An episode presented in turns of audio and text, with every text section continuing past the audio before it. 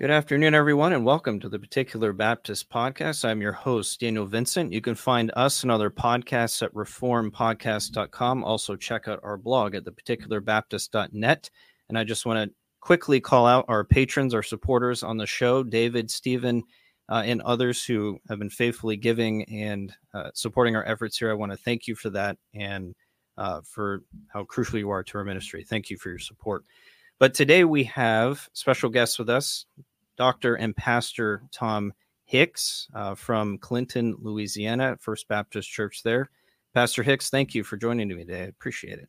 Oh, it's a great honor. I'm glad to be here. And this is actually Pastor Hicks' second time on the show. He was one of our early guests, maybe about three years ago. We talked about theonomy, um, had a good discussion there. So it's good to have our brother back. Uh, but, brother, if you wouldn't mind telling us a little bit about yourself, maybe for people who aren't familiar with your work and, and who you are.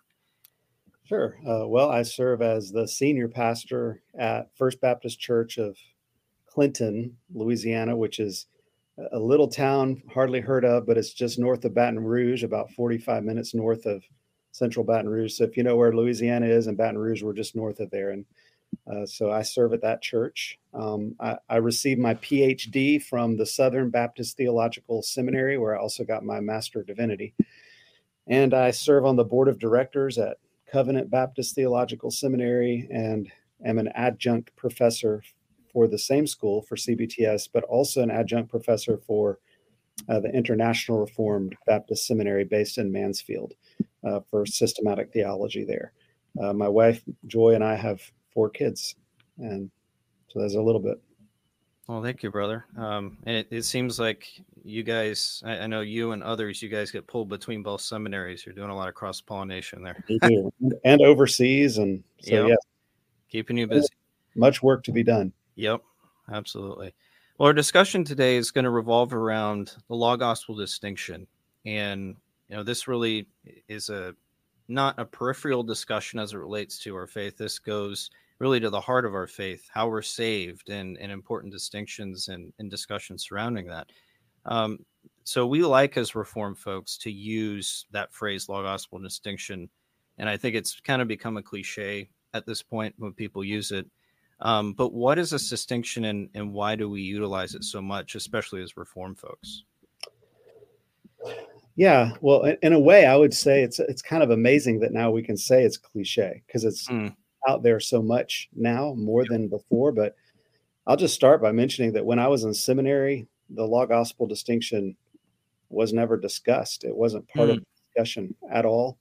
Um, also, many of the leading voices, reformed voices, eh, um, you know, popular type voices, said that the law gospel distinction is Lutheran that was a very common huh. idea. It was a, they denied it was reformed. They said that's not really reformed. I had fellow students in seminary who said, you know, you're you're mentioning this law gospel distinction, but where are you getting that from? And uh, I got it out of Reformed theologies, is where I found it. The older ones, that some of them were just being republished back in that day. You know, mm. when I was in school, um, and and what I found is the more I read the older Reformed tradition, the more I found that this was everywhere the, mm. the law gospel distinction. And it's not only in those systematic theologies, but is integral to the whole system of Reformed theology. Um, just to historically to, to, show you why it's so important, uh, the the law gospel distinction is essential to the Reformation. You would have no Reformation if you didn't have mm-hmm. this dichotomy or juxtaposition between law and gospel in justification. So, why is justification by faith alone the uh, the material cause of the Reformation? It's because there is a we're either justified by our own works of obedience to the law or because of Christ's works of obedience to the law, and that's the gospel that we're justified by Christ's works of obedience to the law. So so uh, there can't be a reformation without this distinction. So it's ironic to me that this has been called a Lutheran distinction, but you'll find it all through there, all the way back to Calvin, and you find it in Zwingli, and you find it in all the Reformed scholastics. You find it in the early uh, particular Baptists. Um, so what is it? What is uh, this distinction? Well, maybe it would be helpful to think of it first in terms of of the Reformed hermeneutic of the Bible So I'm going to kind of ease into what what this distinction is, but begin just with our hermeneutic. And our hermeneutic says that the Bible is one book written by one God. Mm-hmm. And since God has inspired the entire of special revelation, then we treat it the way we would a book insp- uh, written by one author, but not only by any one author, but by a perfect author.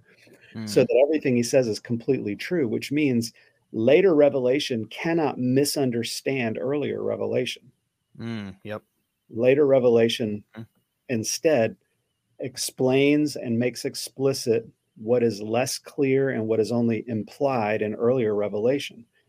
And when we read the Bible that way, we might not come away from Genesis uh, 2 and think, well, there's a covenant of works there, if that's all we're reading. But if we if we go all the way to the New Testament and we see how the New Testament handles that early revelation in Genesis, then we better come away saying there's a covenant of works there. So let me, hmm. let me tell you what I mean. So let's just take Romans. We could do this with Hebrews, we could do it with Galatians, but Romans is a good place to, to see it really clearly. Is that when Romans is talking about biblical revelation, it goes back to, to Genesis and Genesis and Romans 1, 2, and 3. It says Jews and Gentiles, everybody is under the law and condemned under it because all have sinned. Mm-hmm. And so that's the law, which says, do this and live, and no one can. And so the law is found in Romans 1 to 3, and it historically the reformers called that the covenant of works. Now, some say it's a mm-hmm. covenant of life or whatever, but it shouldn't be called a covenant of creation or a covenant of life because it is it's uh, the terms though it is a covenant for life but so is a covenant of grace a covenant for life right? Yeah.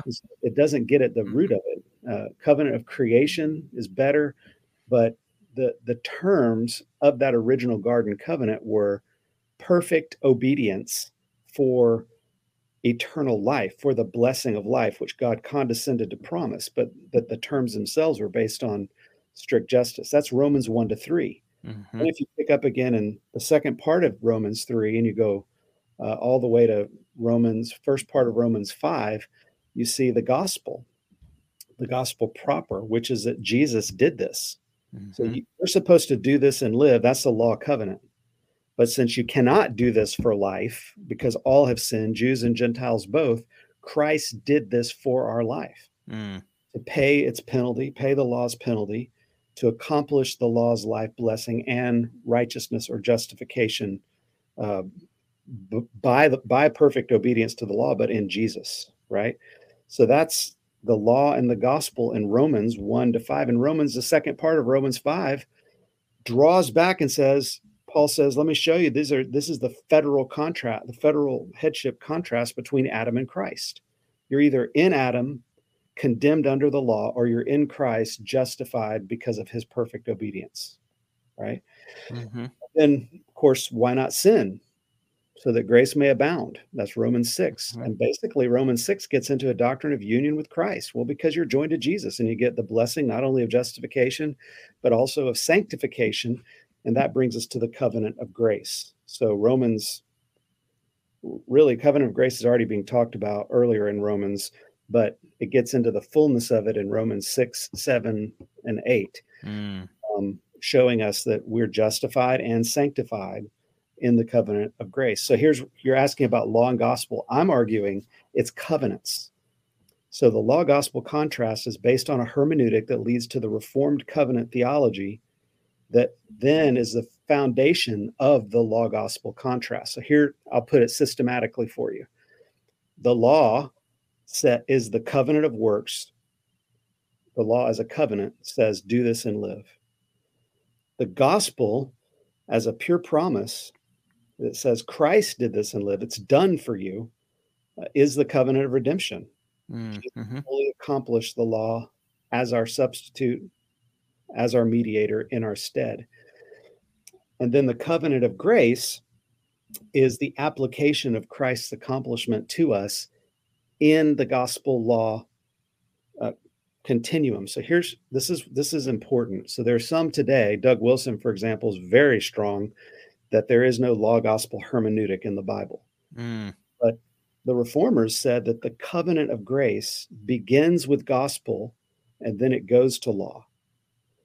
And if we're in the covenant of grace, we have to read the whole Bible uh, as a gospel law continuum. Mm. So what does that mean? Well, it's this it's that the law doesn't save us, the law doesn't give us strength to obey it. Rather, the gospel in the hand of the Holy Spirit does. And so, a popular illustration of this that I think is helpful is that the law is like the rudder on a sailboat that cannot move that boat, right? Mm-hmm. So the rudder, if you're if I'm back there moving the rudder, it won't the boat really won't be propelled forward. You might, you know, make it shake a little bit or something. But the rudder is not a propulse, it's not a, a something that has to do with propulsion. Instead, the sails uh, that catch the wind are what propel that sailboat. And so the gospel is like the wind in the sails of faith and the law is like the rudder on the back of the sailboat. Now, what I'm doing there is I'm, I'm arguing that in the covenant of grace, that's how we obey God. We obey God in the covenant of grace because we've been purchased by free grace. We're not doing anything for righteousness before God. We're not trying to get saved or to remain saved. Rather, we obey because Jesus has bought us with a price, because we're so grateful, because we love him, because we want to know him more, but not out of a legal fear or terror, but rather out of joy. And yes, you can there's a fear of fatherly discipline, which is medicinal, but it's never destructive, right? In the covenant of grace. So if you have the if you have the doctrine of the covenant of grace, which begins in Genesis 3:15 and then goes to the end of the Bible, then you have to have a law gospel hermeneutic, which says every command of the Bible to a believer, every command of the Bible comes to us as a command of grace. It's a command that, that comes to us on the basis of Christ's mm. accomplishment. And every redemptive promise is a redemptive promise of the covenant of grace. That is the, the law gospel hermeneutic in Reformed theology. So every command is law, every redemptive promise is gospel, and we have to get them in the right order to preach to the church, right? And the right order is first is a redemptive promise, and second is a command. And if I come to a text that doesn't have the command in it, then I bring uh, then then then I bring it. And if I come to a text that doesn't have the promise in it, then I bring that promise from, mm. from the context and, and from the wider uh, body of scripture. So so here's what I'm saying. What is the law gospel contrast? The law as a covenant is the covenant of works. The gospel as a pure promise is the covenant of redemption. But the law as a naked rule or standard comes to us in the covenant of grace on the basis of redemptive promises. Mm-hmm. You see? And so that's how I'd frame up the law gospel distinction hermeneutically and in terms of reformed theology. And I, I would I would say it's essential. So you asked, I think, why do we use this so much or why should we use this distinction? Well, for two reasons. It's really one reason, but the essential reason is um, if we don't get this distinction right, we'll put our works into justification because the distinction is primarily a distinction for the doctrine of justification, the, the, rather the dichotomy that we're not justified on the basis of our works, but Christ's, which are freely given to us by grace through faith alone. But we also make the distinction in our sanctification so that we don't flip back into thinking that we have to work to maintain our relationship before God or to be justified before Him or to obtain saving blessings, but rather we work from the promise of life and the command comes to us in that context. I, so I think this distinction is essential for explaining the Bible. I think this law gospel distinction is essential for maintaining the doctrine of justification, and it's essential for faithful pastoral ministry, preaching and counseling and discipling. Amen. Amen. Um, I guess a couple follow up questions to that. So you mentioned the historical theology side where um, people at your time in school didn't see this as really a reform doctrine. I mean, biblical doctrine aside, do you think that was just uh, maybe because these historical realities were becoming more coverable or people just weren't reading the material? Yeah, I think some of it is just simply that um, we we were still in the process of recovering some of these older works, and if they had been reprinted or translated, like I remember Turretin had mm-hmm. just been translated in the you know right before I got to seminary, I, I, think, and so probably they hadn't even had time to read that. I mean, mm-hmm. frankly, you know, um, we didn't. We certainly didn't have Van Maastricht or yeah, you know, anything like we've got today. They had Calvin. Translation takes a long time. it really does, and so the, the recovery of all that and re- translation of it was is huge today. So we have resources we didn't have. So I just think there was a lacking there. But secondly, um, I think there was a lack of study of historical theology in general because mm. biblical studies was primary. And mm. so there sort of a generalist understanding of what, what historical theology was. And you would read secondary re- literature and talk about what you found and whatever secondary literature was there. But you wouldn't you wouldn't read much in historical theology. Real the real work was, you know, in exegesis of the text. Mm. No, so. that makes sense. And then looking at the theological side more, um, so you're talking about, you know, Doug Wilson and, and some of his understandings, like of the covenant of works. I wonder if some of that collapsing of the law gospel distinction on his side comes from the fact he doesn't believe in a covenant of works. I believe it is all gracious, and it, it just seems to all run together from his point of view. Yeah, he he well, there is a problem with what he says, and you can see it where um, Doug Wilson still affirms the old Federal Vision statement. So you can go find right. this online, Google it. Mm-hmm. And they hold to a covenant of life, I think they call it covenant of life. But they say that had Adam obtained eternal life and glory, or something like that, you can go read what they say he would have received it by faith alone. Mm. Which he says he's trying to avoid any kind of merit by which he could Adam could be praised or which undermines um, God's meticulous providence in the Garden of Eden.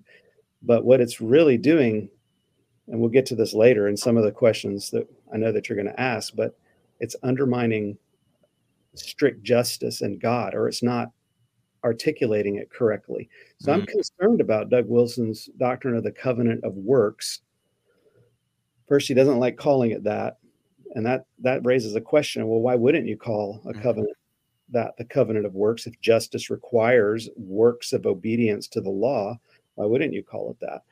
Um, but secondly, because he says that Adam would have been righteous before God, would have received life and glory before God by faith alone. Which then I go, well, then was then what does that have to do? How does that relate to our faith alone? I mean, are we are we righteous and glorified before God by faith alone, the way Adam was by faith alone? It's a it's a, at, at best it's a accidental equivocation of the words faith alone, or at worst, it's a it is just a straight up um, false teaching Mm. You know, because Adam wouldn't have been glorified by faith alone. He would, no. he would have been re- re- received life and, and glory on the basis of God's condescension in that covenant to promise life and glory, but because of his works of obedience to God's law. Mm. With no forgiveness possible in that particular arrangement, because with one sin, he's out, right? Right. So I, I do think it raises problems for Doug Wilson's system. Yeah. Yep. Yep. And we'll get into the covenant theology a little bit later, but I think that seems to be a critical theme as we're talking about this discussion. Um, jumping a little bit back to the historical theology side in our tradition of the particular Baptists, how did they deal with issues that came up as it relates to justification, law, gospel distinction? We know that Richard Baxter would have been uh, writing around this time. Um, how were they interacting with him or maybe his teachings or people like him? Yeah, well, our forefathers, along with the Reformed Orthodox, strongly rejected Richard Baxter. So he mm-hmm. was Richard Baxter. I'll need to explain his position a little so you can understand it. But he was um, trying to propose a halfway house between Arminianism and Calvinism at every level, but in justification as well. Mm. he was a very eclectic uh, theologian. He was not seminary trained. Mm. Uh, he he read what he wanted to read and kind of came up with his own system. Um, but what he what he basically did was he denied the absolute justice of God. That's a strong charge, but that's the charge that I believe sh- it should be leveled against him and was, because here's what he said. He said, God gave Adam a law of perfect obedience, such that had Adam obeyed, Adam would have been glorified, right? Which so far we agree. Mm-hmm. But since Adam sinned against God in that covenant, the remedy was for God to rescind the law by judicial fiat, by kingly rather, kingly fiat, that because God is the king, the sovereign, he just rescinded that old law that would required perfect obedience and he instituted a new law mm. which all it required was imperfect obedience.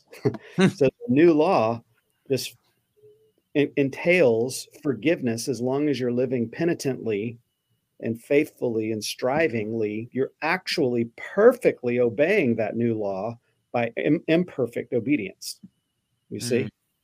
So the new law had the old in it in a sense that there is still a perfect standard, but the total picture, of the covenant, the law as a covenant, uh, relaxed it so that if you sin against it, you can still have your sins canceled because if you trustingly repent and that's all the new new law requires and but but in order that god not look like a softy or look like he's just going to change the law jesus had to come to show how seriously he takes the law to mm. die on the cross that I'm not going to just change my law for any old, you know, any old reason. This is what it takes. I want to show you I'm really deadly serious about the law.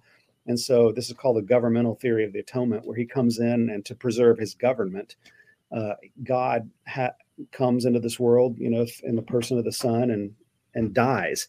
But this is nothing like a penal substitutionary atonement no. for, Baxter. This is um, strictly speaking, Jesus didn't have to die. It was practical. It was a practical reason that he died, mm. uh, not because of justice. And so, in that sense, Christ's righteousness is imputed to us uh, according to Baxter's view. Uh, and so, so he's unlike Wilson in that way. It would be unfair to say Wilson is a total Baxterian mm-hmm. like that because he's not. And a lot of these federal visionists today are not Baxterian at that level, but they are Baxterian in that they still want obedience, our obedience, at least somewhere in justification, and that's going to be the issue. Is why. So, so how did how did uh, early Baptists handle him? Um, well, I would just say the same way Owen, John Owen did. Mm. Uh, how do they handle Richard Baxter? Uh, here's what Keach said. I'll just quote him for you. He said, We ought to keep clean from all errors, but especially such as are capital ones, I'm afraid many good Christians are not sensible of the sad danger therein. Mm. Cannot see, but that the doctrine of some men strive to promote is but little better than popery in new dress. And that's a kind of a classic phrase. Mm-hmm. That's Baxterianism, popery in new dress. Nay, one of the worst branches of it, too shall any who pretend to be true preachers of the gospel go about to mix their own works or their sincere obedience with Christ's righteousness, nay, to put their obedience in the room and the place of Christ's obedience, as that in which they trust and desire to be found. Let me exhort you all to stand fast in the precious faith you, have received, particularly about this great doctrine of justification. Give yourselves to prayer and to the due and careful study of God's word.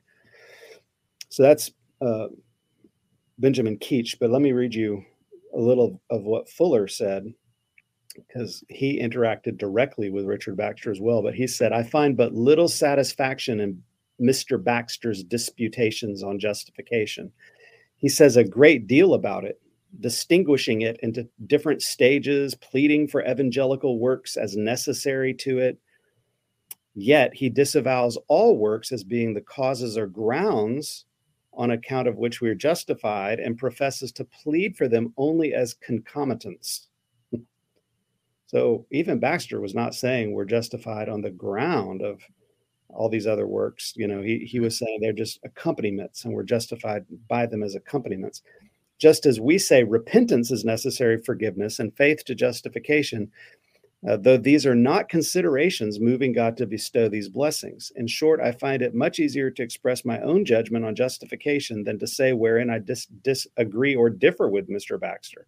I consider justification to be God's graciously pardoning our sins, accepting us to favor, exempting us from the curse of the law, and entitling us to the promises of the gospel, not on account of uh, not on account or in consideration of any holiness in us ceremonial or moral before, in, or after believing, but purely in reward of the vicarious obedience and death of Christ. And that's the key idea right there.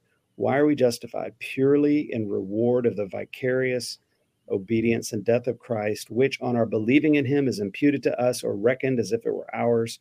Nor do I consider any holiness in us to be necessary as a concomitant to justification, mm. except what is necessarily included in the believing nor would I feel a union of heart with those who are commonly considered to be present day as Baxterians, who hold with the gospel being a new remedial law and represent sinners as contributing to their own conversion. So there you have Keach and Fuller both. Fuller was very, you're not going to find a broader, a more broadly spirited Catholic early Baptist than Fuller. He was mm. very gracious. And so for Fuller to raise questions, serious questions about Baxter shows how serious it was. Mm. Uh, so. Wow. Yeah. So it, it sounds like he, Baxter made an impact quite a bit in the negative way in the, the reform yeah. world. Um, it's I find it interesting that even among reform circles today, how much high regard Baxter is held, and I think in a negative sense where his errors tend to be pushed to the side and the things that he said that were right are put front and center, which I, I think can be problematic. Amen. Yeah, we have better people than Baxter, really. Yeah. I mean, why people say, well, why not read the Saints Everlasting Rest? Can you read that and benefit from it? Sure. I'm not going to tell you not to read it at like all. We can read Thomas Aquinas and benefit from him. Exactly. yeah. That's right. You know, yeah. but the truth is he's not really one of ours. That's the point. His Baxter is not Reformed Orthodox. Can you read them with profit if you read with discernment like anybody? Sure. Yeah. Absolutely. Yep. With a big caveat. right. That's right. So going back to the theological discussion, so once we conflate those categories, um, what danger do we find ourselves in? Yeah, I would say there are four dangers of conflating law and gospel. Um, the first and most essential problem that we run into is it compromises the holy justice of God. Mm. If you do not distinguish law and gospel, you necessarily compromise the doctrine of divine righteousness and holiness. Mm. Um, and here's think of it: you know, if you put in put imperfect human works in justification anywhere, imperfect human obedience in justification anywhere, then God's holiness and justice are called into question because what he's doing is he's calling righteous something that isn't. Mm. Um, yeah. So, uh, um, if you think of like the Roman Catholics, that they accuse us, they accuse the Protestants of of not having real righteousness and therefore compromising God's justice because we are not inherently righteous. How can God, you know, announce a legal fiction, they would say, upon us? How can God justly call us righteous if we're not? That's a legal fiction. But the reformers just reversed that and they said, actually, there's no Roman Catholic in this world who is truly righteous on God's standard, which mm-hmm. is perfect. God doesn't say, do not lie except sometimes, or if you repent, or, you know, he says, don't lie, you know, don't murder. Yep. It's, it's strict, it's absolute. And so the reformers said the Roman view is a legal fiction, and the Protestant view is realism. It's, it's, it's saying that God can only call righteous Christ's perfect righteousness. Mm. And thus can only call us righteous if we are in him covenantally by promise, right? It's the only way we can be called righteous. And so I would argue that if, if you conflate law and gospel, and which what does that mean? That means that uh, the law is not strict, but it, it's somehow flexible. And the gospel doesn't give the total obedience of the law to you in justification in Christ, but instead promises some cooperation, you know, so that the law is relaxed and the gospel is softened, then you have a law gospel collapse, which I know is popularly online called a gospel, right? it's like it's a conflation. Well, the, the first thing to fall is God. Mm. You know, that's the doctrine to come down is the, the holiness and the justice of God. So that's the first problem with it.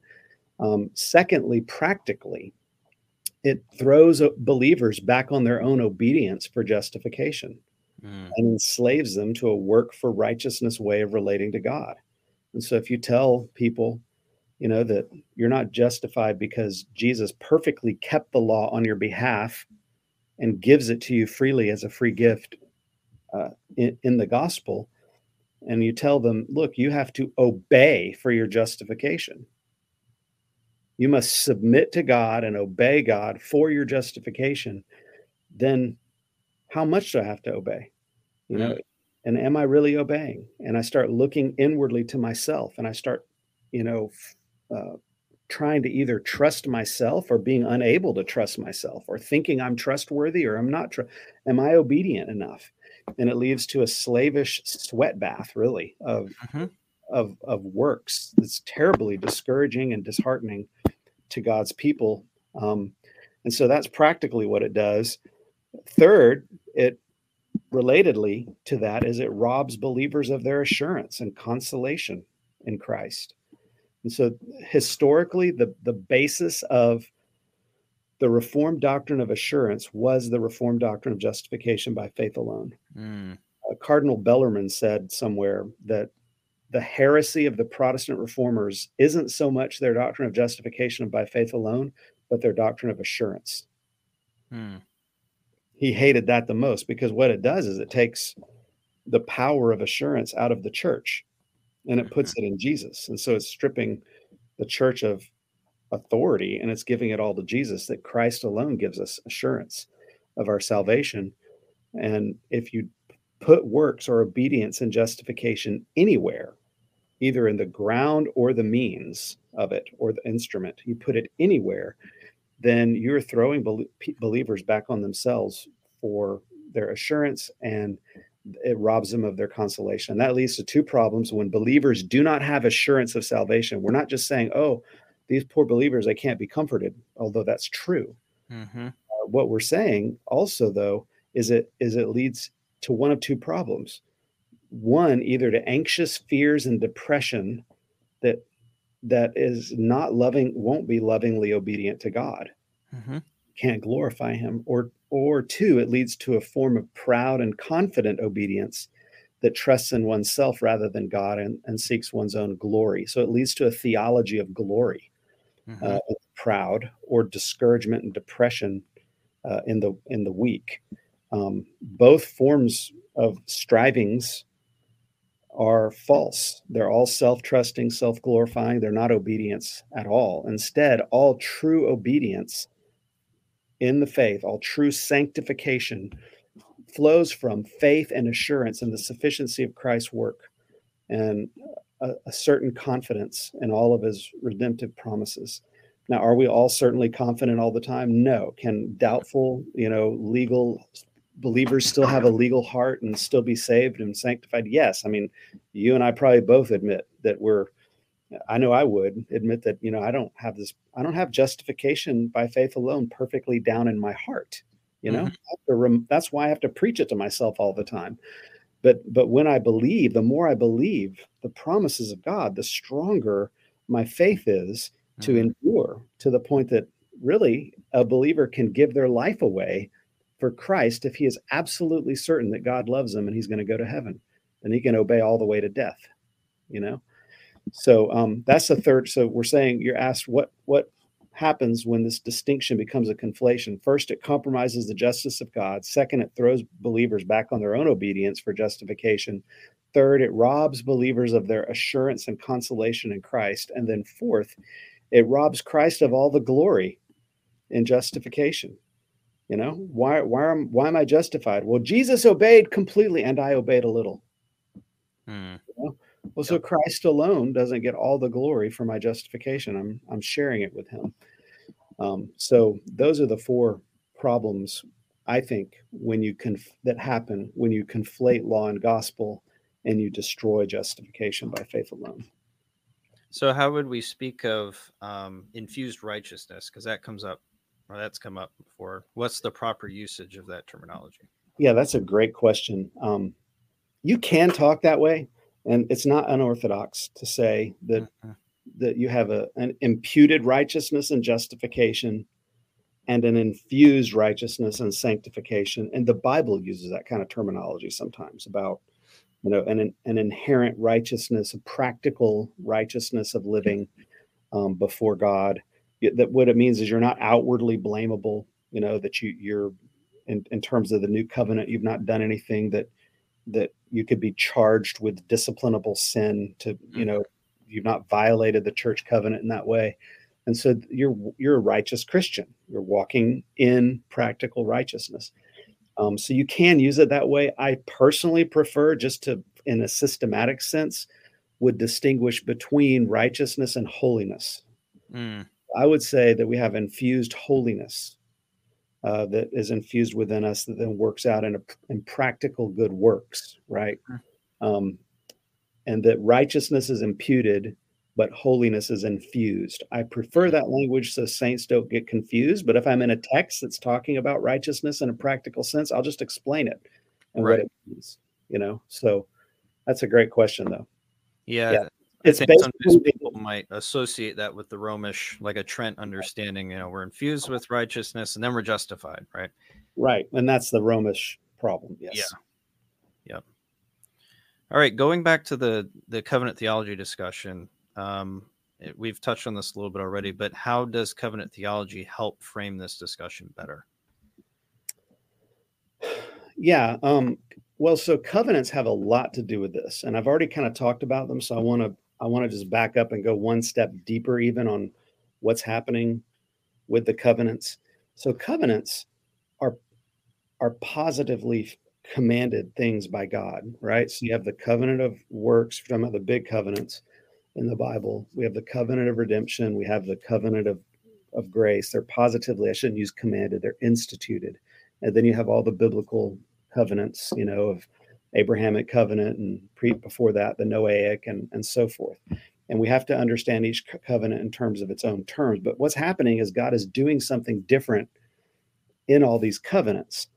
Um, but the question that is that's the most important is is there something immutable underneath them all? And yes, it's God, obviously. So God's own moral character, his own perfect holiness doesn't change and must cut through all the covenants you see mm. so mm-hmm. where i'm going with this is that false versions of covenant theology use the doctrine of covenant basically to say that god can posit unjust requirements for justification and because they're covenantal they're therefore just because god says they are so it would be like uh, as long as you perform covenant uh, works of covenantal faithfulness. So let me just frame it in terms of like maybe a strong version of the federal vision. Mm-hmm. Uh, this is this part is not Doug Wilson. This would be some others that would do this, but they would say they would deny that justification has anything to do with strict perfect justice, really, in the Bible. Um, and they have ways of attacking that idea itself, but they they say that you're baptized and, and joined to Christ in the covenant of grace. And then to, rem- at that moment, you're justified. And then to maintain your justification, you have to perform works of covenantal obedience. And mm. if you apostatize, you'll lose your justification, falling out of the covenant of grace.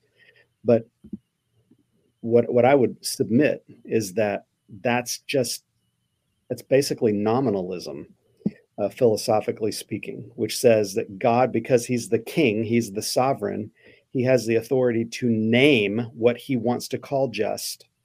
Mm. You know, and, and could change it, I suppose. You know, he can just name in injustice justice because there's no one on this earth who's a sinner who is perfectly obedient. And so if you have mm-hmm. God calling some imperfect form of covenantal faithfulness uh, righteous and then you, you want to rename that the federal vision did this too you want to rename that uh, fatherly justice. Mm. It's, not, it's, not, strict justice. This is fatherly justice, you know, by which we're we're righteous in those covenants. Then that's a problem. Um, we we that is a misunderstanding of what justice is to say that God by covenant can change it. So classical reformed theology said something different. They insisted that God's eternal holiness and righteousness must ground the covenantal conditions, especially justification. Mm. Um, and yep. so what they said was think of it in terms of the big covenants. God's absolute justice required perfect human obedience in the covenant of works for justification and life for Adam and Eve. It couldn't have been different. The moment God condescended to promise eternal life to Adam because of God's perfect justice, it had to be perfect obedience in that covenant because mm. that's all that is just, right? Yep. Then his absolute justice also is only satisfied by Christ's perfect obedience in the covenant of redemption for justification and life. Uh, God could not have uh, accepted s- sinful obedience from Jesus. I mean, it's a blasphemy almost to even right. say those words, but he had to perfectly obey to satisfy God's justice, both by paying the penalty and earning the blessing. And, and then finally, God's absolute justice means that the only way we can be justified or called just in the covenant of grace is because of Christ's perfect obedience, which we only receive and rest in by faith alone.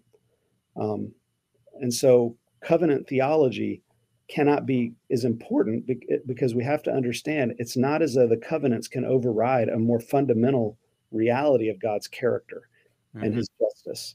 Rather, the covenants must express that, and they do in the Bible. So I don't know if that this is really getting into an issue of philosophical realism and nominalism.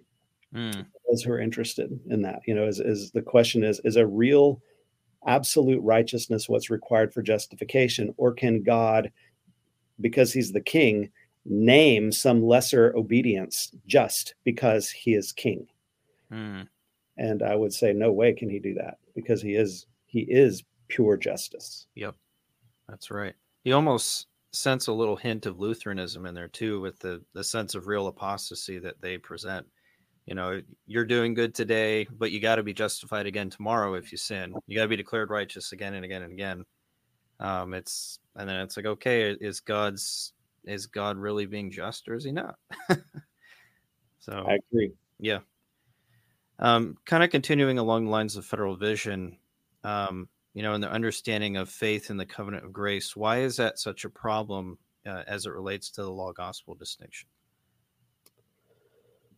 Um, the federal the federal vision wants to see obedient faith as the condition of justification in the covenant of grace.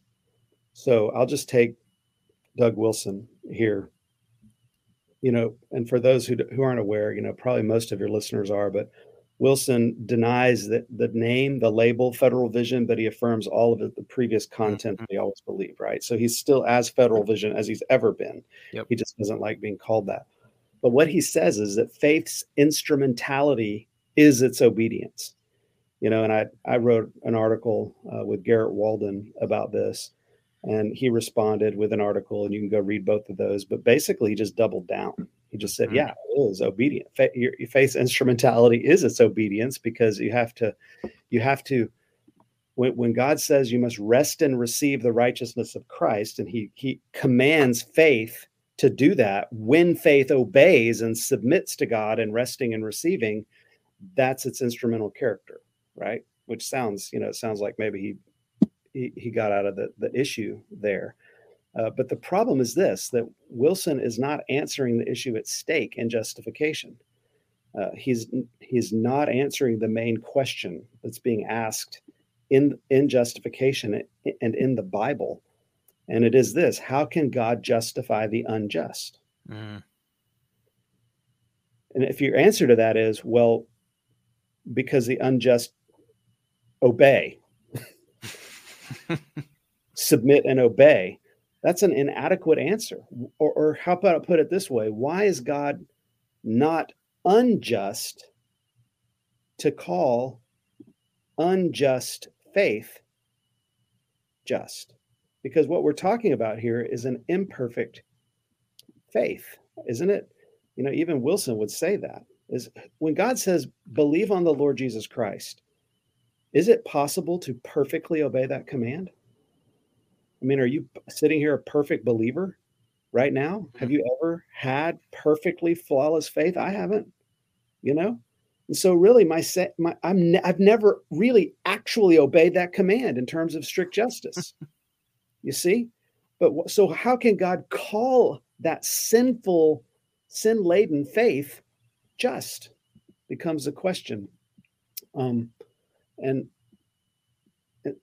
and then how can God bless our imperfect faith with that uh, verdict? Well, the, the, the historic answer is it's not because faith's obedient that faith is a justifying instrument in justification, not because it is obedient, but faith is a justifying instrument in justification by virtue of faith's content only, which is Christ and his imputed righteousness. Mm-hmm. So faith's instrumentality isn't because I'm imperfectly believing, it's because.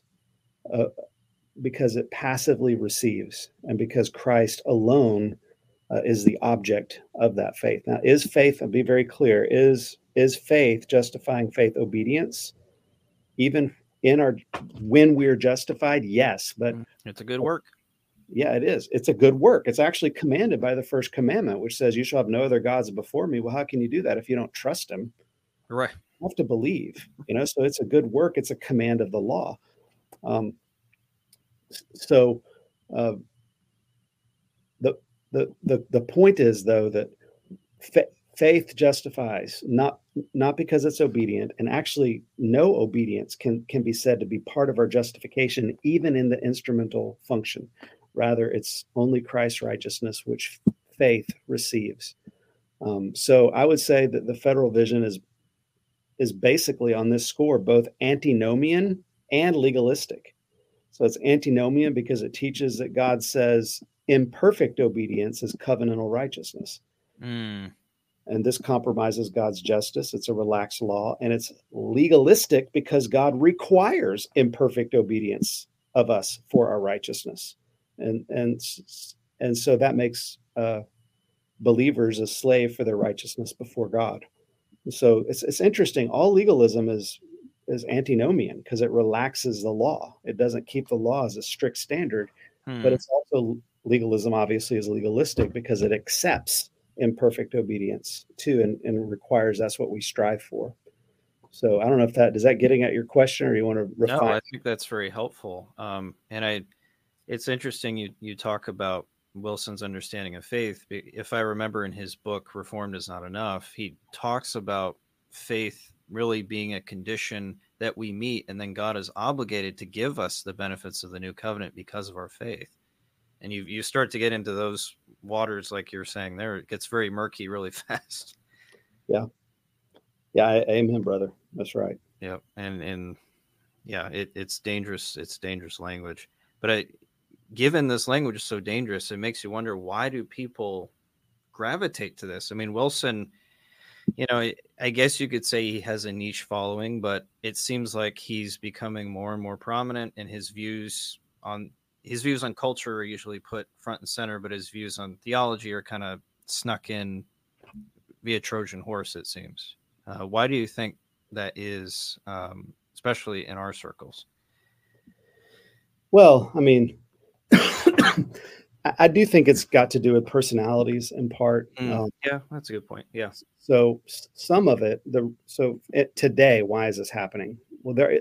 So let me back out beyond, behind the personality piece, and then but I do think a lot has to do with personalities. But there are um, there are problems that the federal vision is trying to address in today's evangelicalism.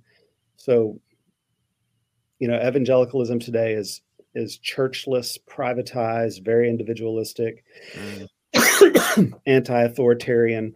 Um, and so then federal vision comes along and insists that baptism and church membership means something and that your good works and your actual obedience matters. Mm. And and so they're trying to solve a problem with in evangelicalism that does exist in evangelicalism, but they're solving it in a way different from the Reformed Orthodox. Mm. Excuse me. Um, so, so the the Reformed Orthodox already solved this problem, and it had to do with union with Christ. So Christ's perfect obedience in the covenant of grace with Him, which is not inextricably tied to baptism, though it is related to it.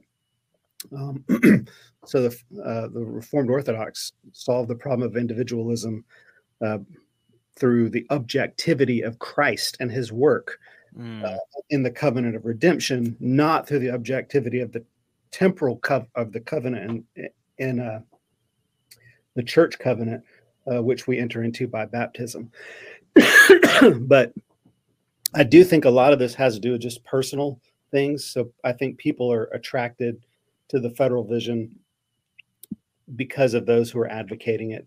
So, you know, Doug Wilson is still the gateway to the federal vision. He, he has a way with words and a style that attracts a certain kind of people who then study and, and learn his theological influences. Uh, some of those, if you go back to the earlier days of the federal vision, and that's still there now in, in uh, Birmingham, uh, Alabama, you have Peter Leithart, and J- James Jordan was his mentor. Those mm-hmm. are biblicist scholars, and they're very intelligent and creative exegetes. You, you know, and so people are attracted some some certain kinds of folks are attracted to theological novelty or if they've not mm. been well versed in the reformed tradition they don't know what the reformed tradition is and someone comes and says well this is what it means to be reformed well how, how what can they compare that to you know that they're just hearing somebody say this is what is reformed and it sounds good and it's smart and it's different than what i've heard before and this is this guy has a a, a, a style about him that i really like so they're attracted to that. Um, uh, but but some people are, I think, are attracted to to federal vision because it it sounds like maybe a secret sauce that's been missing from Christianity, and maybe some people want to have something to say to other people that sounds brilliant and provocative, you know. And I, I do think there's a certain type of person that's attracted uh, to that. it would also have to be someone who is not terrified of their own works mm. and abilities, you know, and you know, you you'd have to be someone who's confident in your own intellect to a degree and confident in your own uh, faithfulness as a Christian to begin to buy into these ideas.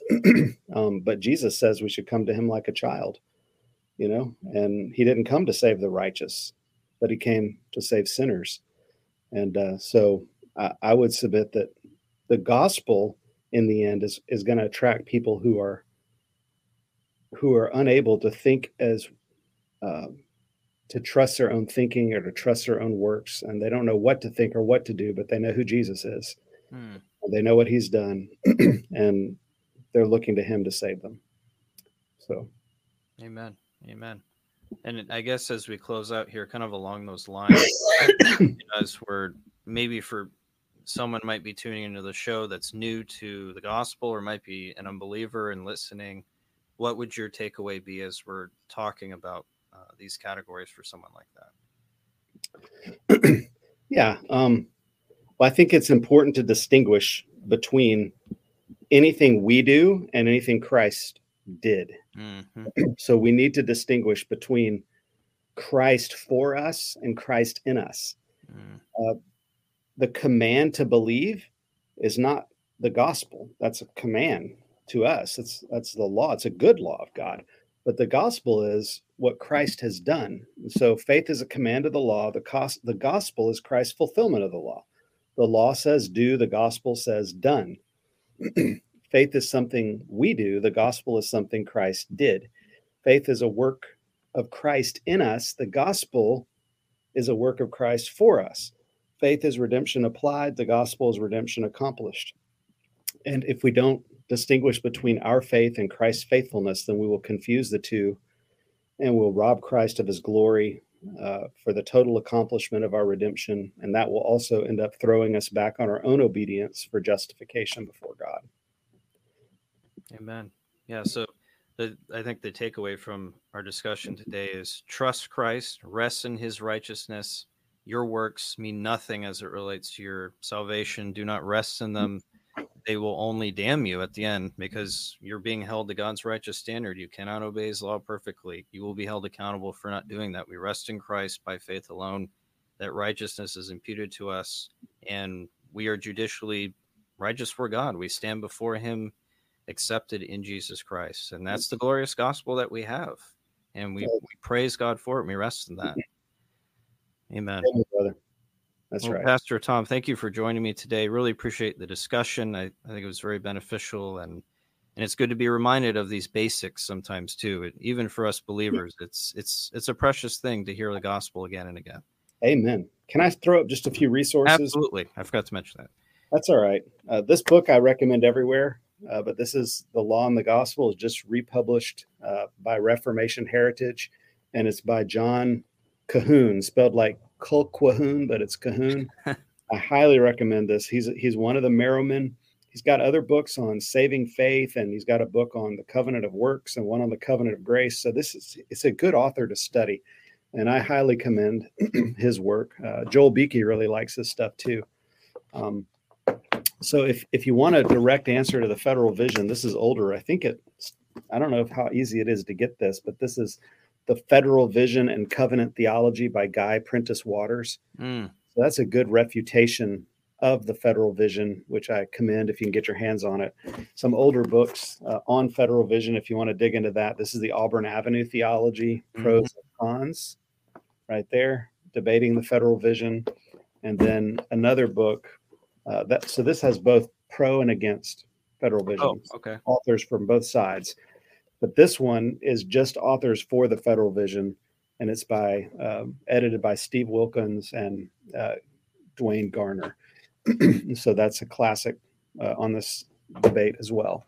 So I commend those to you. One other one I guess I'd recommend is is I, I appreciate it this very much. This is Dr. Waldron. And he wrote Faith, oh. Obedience, and Justification. It, it's a of it's his dissertation from Southern Seminary, and he goes through and he he works he deals with uh, um, historic guys like Luther and Calvin, and Sola Fide, and the Reformed Confessions, but also the errors of Dan Fuller, Norm Shepherd, and Don Garlington. So he's he's working that angle of it, and that's also a very good book that I'd recommend. So there you go. Fantastic, good resources to go and follow up on. Mm-hmm. Well, thank you again, Pastor Tom. Appreciate your time. Thank Everyone, you. take care. We'll be back, Lord willing, next week.